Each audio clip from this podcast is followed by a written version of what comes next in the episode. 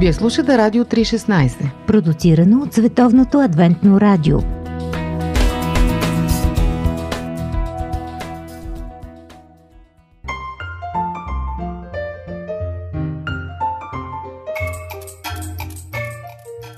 Здраве на хапки!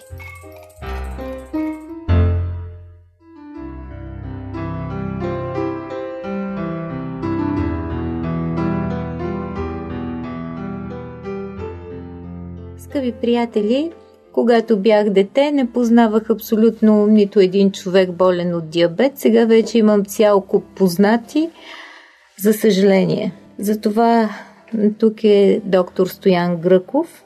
Благодаря ти, че си тук. Добре дошъл. Благодаря за поканата. Да, наистина диабет е едно а, важно заболяване и мисля, че хората а, би трябвало да знаят за него поради няколко причини, които а, може би в а, хода на нашия разговор ще, а, така ще ги дискутираме.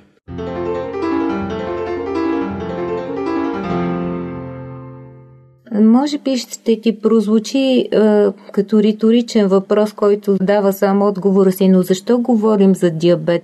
А, говорим а, за диабет поради няколко причини. Първата причина е, че диабет е едно широко разпространено заболяване. Тоест много хора са засегнати от него, много семейства са засегнати от него и обществото като цяло е засегнато от него. Така, например, в България по данните, които разполагам, над 600 хиляди души са диагностицирани с това заболяване с диабет.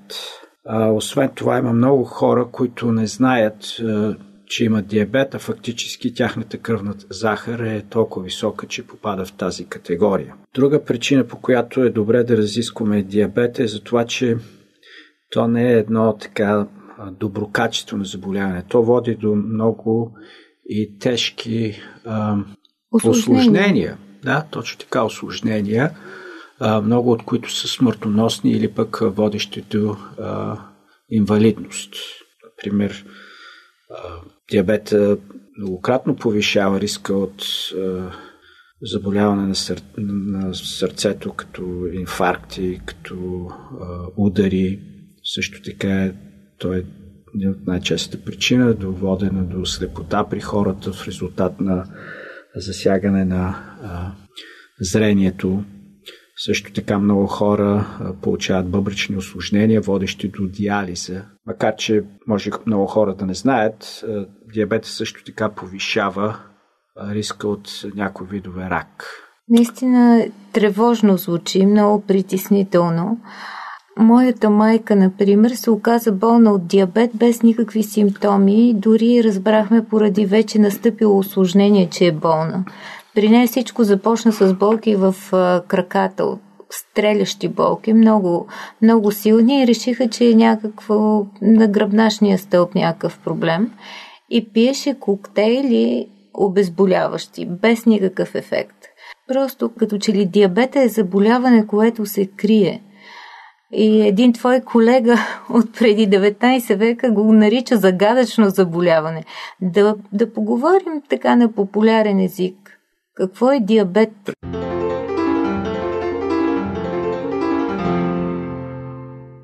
Преди да отговоря директно на един въпрос, това, което ми изложихте за вашата майка, показва важността от а, това, което се нарича скрининг. Тестване за, на кръвната захар без човек да има някакви симптоми, защото действително това не е изолиран случай.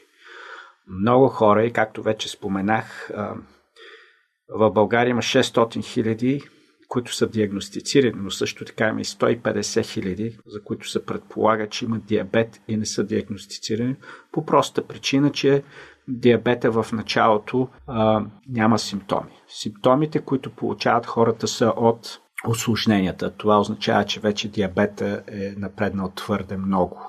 Сега, какво представлява диабета? Диабета не е едно заболяване. След това а, популярно се знае, като захарна болест. Но освен това, че не е едно заболяване, диабета не е само и захарна болест. Диабета е едно метаболитно заболяване, т.е. заболяване, което обхваща обмяната на веществата и то не само на захарите, но също така и на мазнини, на протеини, засяга почти всяка тъкан в тялото, почти всеки орган в тялото и оттам може да доведе до осложнения в почти всеки орган и тъкани на тялото. Изхъбява самото, самия организъм. Какво да кажем за дискусии по Радио 316?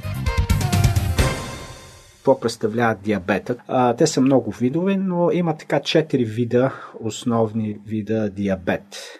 Най-популярни са тип 1 и тип 2. Точно така. Освен това, към тях има, например, диабет, който е свързан с бременността и също така друг тип диабет, който се нарича вторичен диабет, който е в резултат на или на някакво заболяване, или пък като се явява като страничен ефект на някои лекарства.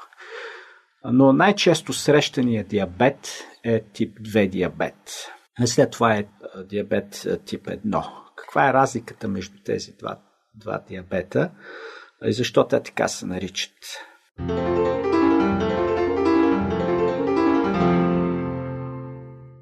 При диабет тип 1 знаем, че диабет се е свързан с инсулина. А инсулина е хормон, който се секретира от зад стомашната жлеза или панкреаса, както още се нарича.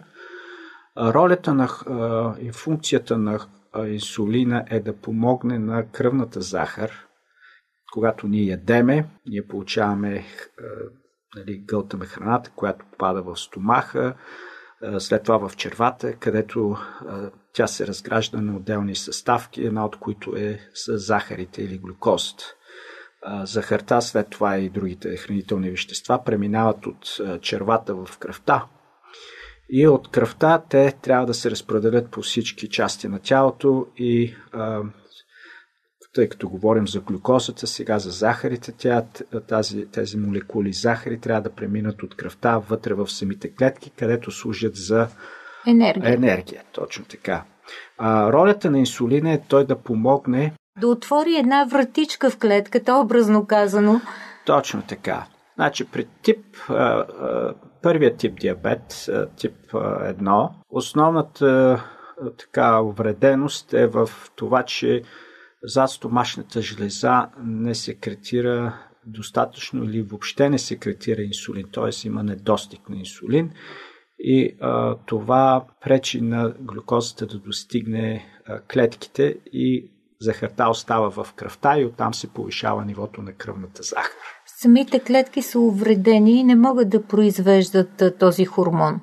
А, точно така. Самите клетки, които произвеждат, тук говорим за клетките в, на панкреаса, да. а, са увредени. Да, те са увредени а, и те не произвеждат а, този вид хормон. Това в някакъв смисъл е необратимо. Точно така. При него лечението е фактически да се не бавяме отвънка с а, инсулин с инжекции, за да а, замениме този инсулин, който тялото нормално би произвел, но в този случай не го произвежда.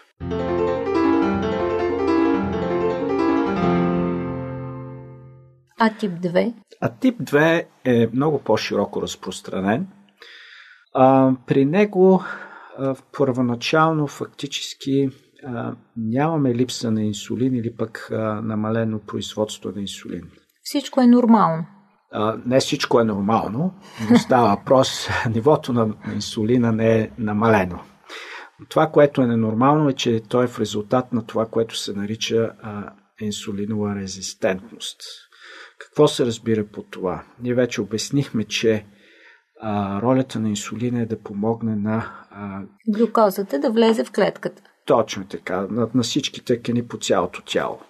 В резултат на някои промени клетките стават нечувствителни на това действие на, на инсулина. И макар, че да имаме достатъчно, даже повишени количества инсулин, захарните молекули не влизат в клетката. Остават в кръвта и всъщност това вдига нивата на захарта. Точно така. И оттам имаме отново а, диабет.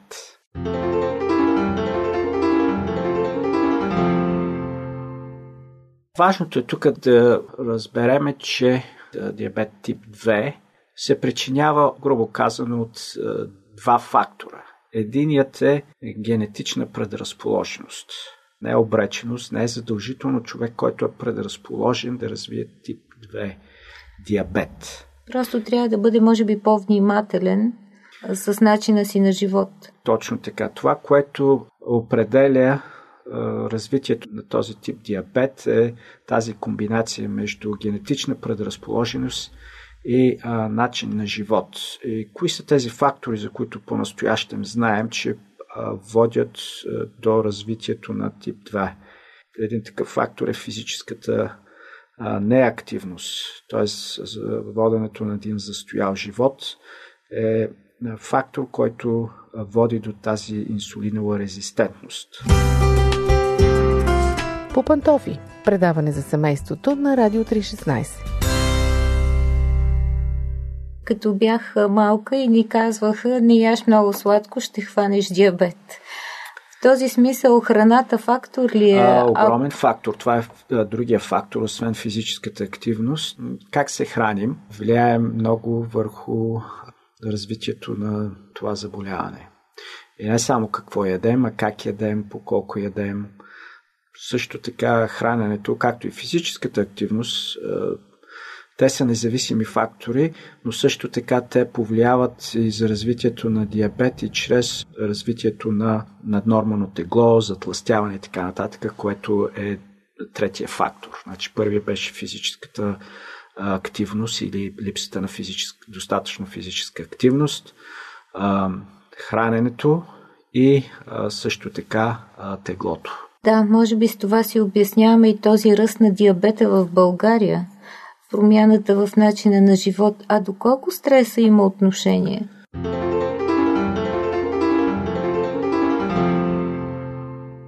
Стресът също има отношение а, директно и недиректно за повишаване на кръвната захар, а възможно и за развитието на инсулиновата резистентност. Стрес. Много често хората в съвременния свят са подложени на стрес и ние естествено развиваме ни механизми да се справяме с стреса в живот. Един от механизмите е да ядеме повече.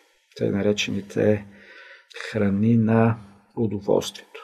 Тъй като стреса е неприятен и ние трябва да му се така, противопоставяме.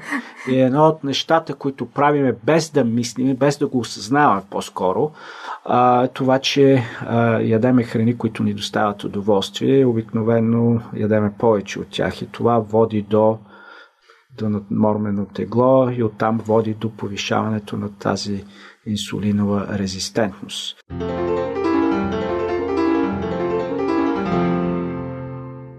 Друг малко по-пряк възможен механизъм е също така, че по време на стрес се отделят хормони, които повишават кръвната захар само по себе си, като например кортизола. И ние знаем, че по време на стрес той се повишава, а кортизола води до освобождаването на повече а, глюкоза в кръвта. Mm-hmm. Така че когато продължително време и чест, чести а, периоди на стрес, това също може да играе роля в развитието на повишаването на кръвната захар. Разбира се, има и други механизми, но да кажем основните, защото знаеки рисковите фактори, ще знаем и повече за превенцията.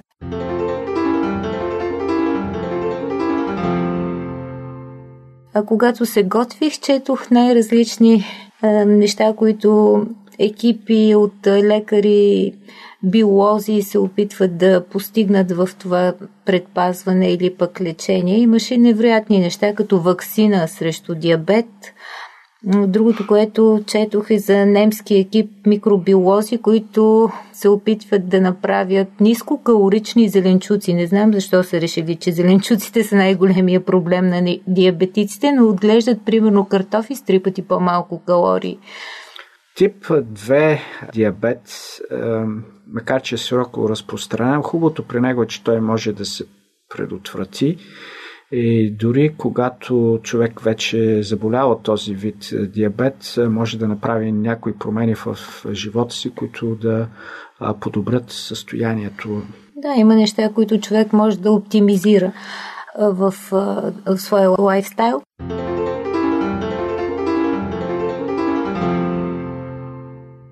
Споменай и с това да завършим за едно историческо изследване. Едно историческо изследване беше публикувано през 2002 година в а, един от най-известните и най-престижни медицински журнали, което се нарича New England Medical Journal. А, едно изследване, което трае 4 години и включва над 3000 души.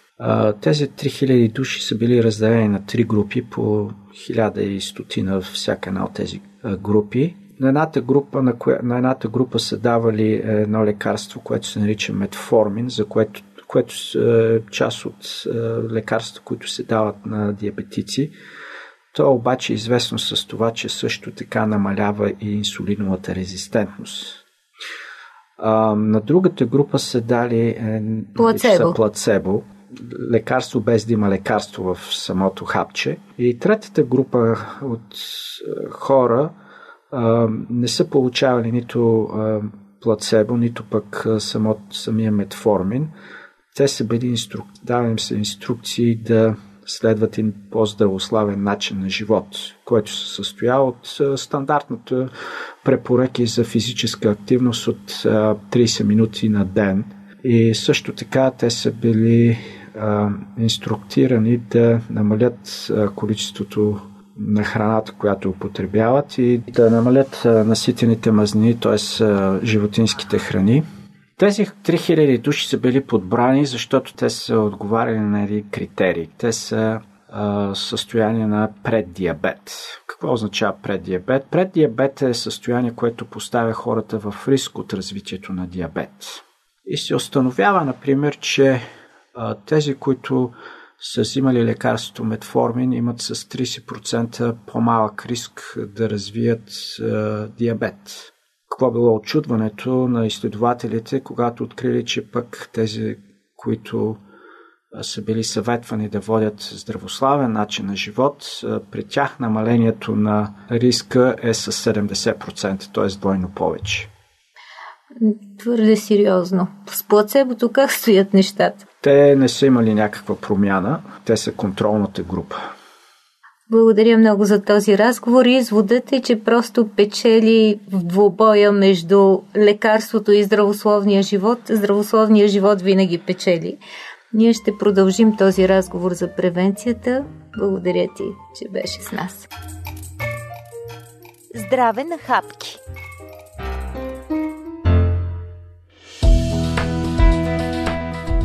Радио 316, точно казано.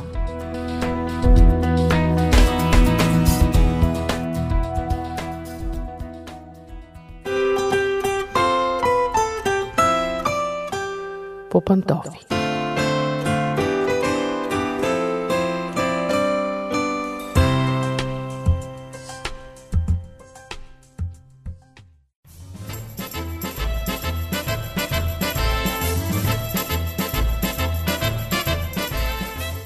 Здравейте, скъпи приятели! Сигурно сте вече по пантофи, защото започваме отново темата за семейството. Днес за кой ли път ще повдигна темата за технологиите. В съвременния ни език се появиха нови понятия, които ги нямаше само преди няколко години. Счита се, че според това, кога сме родени, ние сме или дигитални иммигранти, или дигитални местни жители – Звучи смешно и странно, но е така. Казваме, че съвременните деца се раждат с мишка в ръка, че те са Y поколение. Някои дори казват, вече това е Z поколението, дори не е Y поколението. Технологиите са част от техния живот, много повече отколкото са били в нашия, да не говорим за нашите родители. Сякаш между едно детенце сега на 4-5 години и неговата баба, която е може би на около 60, има цяла пропаст. Това е по-голямо разстояние, отколкото между тази баба, когато е била на неговите години, и нейната собствена баба. Причината е технологиите. Понякога те са охулвани, понякога възхвалявани. Може би правилният въпрос, който трябва да си зададем е къде е мястото им в нашия живот. Така както днес не можем да си представим живота без автомобили или без телефони или без електричество, а нашите прародители само преди 100 години прекрасно са си живели без всички тези неща. По същия начин децата ни не могат да си представят живота без интернет, без iPad, без смартфони. Въпросът е какво е мястото на тези всички неща в живота им и какъв е ефектът от всички тези неща върху тях. Сигурно знаете известния факт, че Стив Джобс, създателят и първият собственик на Apple, не е разрешавал на децата си да ползват технологии. Звучи малко странно, но ето, че той е знаел къде да сложи границата. През 2013 година, само преди няколко години, е проведено едно голямо проучване в САЩ, където се установява, че 38% от децата, значи това е почти половината, под 2 годишна възраст, вече са използвали iPhone или iPad. Не знам дали успявате да схванете тази цифра. 38% от децата под 2 годинки. Това са деца, които почти не могат да говорят още. Те се запознават с джаджите много преди да се научат да съставят изречения. А около една трета от децата между 8 и 10 години притежават мобилен телефон. Аз бих казала в България в момента не една трета, 100% от децата притежават мобилни телефони след като тръгнат на училище. Питам се дали всичко това е необходимо. През 2010 година репортерът Ник Билтън взема интервю от Стив Джобс за вестник Нью Йорк Таймс. Именно там той му задава прочутия въпрос. Сигурно вашите деца обожават iPad.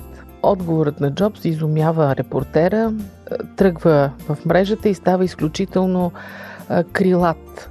Те никога не са използвали iPad, казва той ние ограничаваме достъпа на децата ни до технологиите в къщи. По времето, когато iPad завладява света, горе-долу 2010 година, дъщерите на Джобс, Ерин и Ева, са били на 12 и на 15 съответно години, т.е. тинейджърки.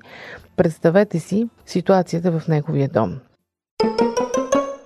Интересното е, че покойният създател на Apple не е единственият, който е разсъждавал по този начин – Днес в Силиконовата долина има тенденция сред техническите менеджери и инженерите, които работят именно в областта на високите технологии, да предпазват децата си от същите тези технологии. Те дори пращат децата си в училища без всякаква техника. Например, много известно и много скъпо училище е училището Уолдорф в Лос Алтос. Може да влезете в Google и да видите какво пише за него. В него няма дори компютри. Всичко е фокусирано върху практическото учене. Чуйте какво казва Крис Андерсон, един от изпълнителните директори на 3D Robotics. Той има пет деца и обяснява какво кара хората, които работят в тази област, да държат децата си далеч от технологиите. Чуйте какво казва. Децата ми обвиняват мен и жена ми, че сме фашистски настроени и прекалено загрижени спрямо използването на технологии. Изтъкват факта, че никой от приятелите им не е подложен на тези правила. Така е, понеже ние виждаме опасността от здравата ръка на технологиите. Виждал съм как влияят те върху мен и не искам да виждам това върху децата си.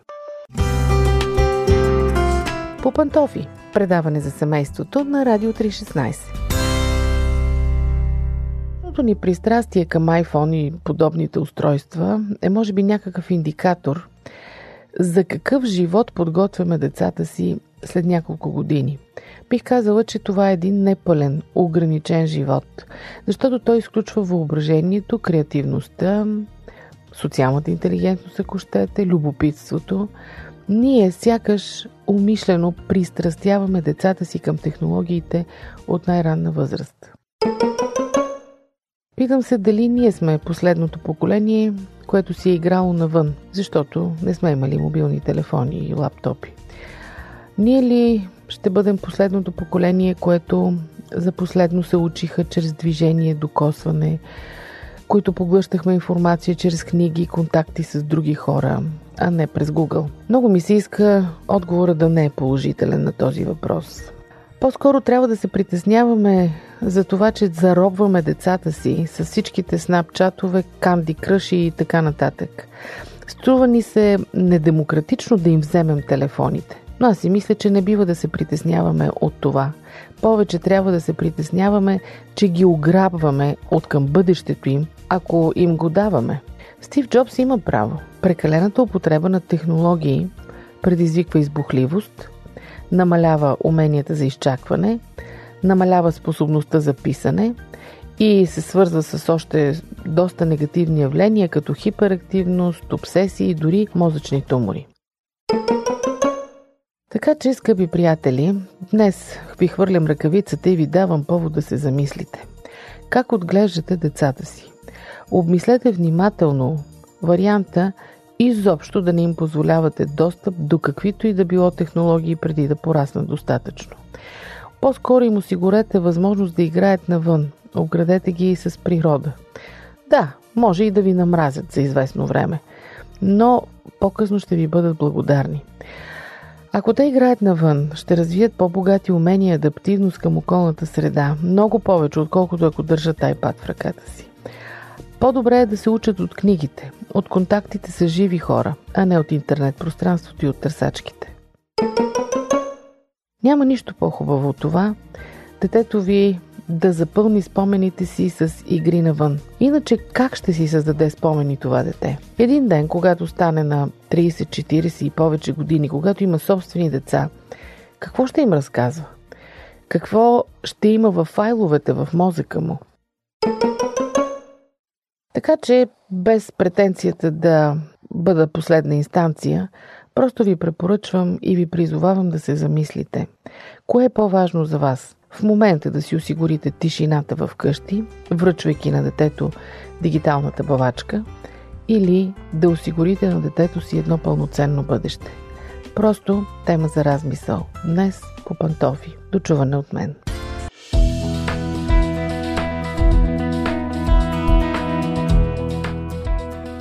Вие слушахте Радио 316. Сайт 3-16.bg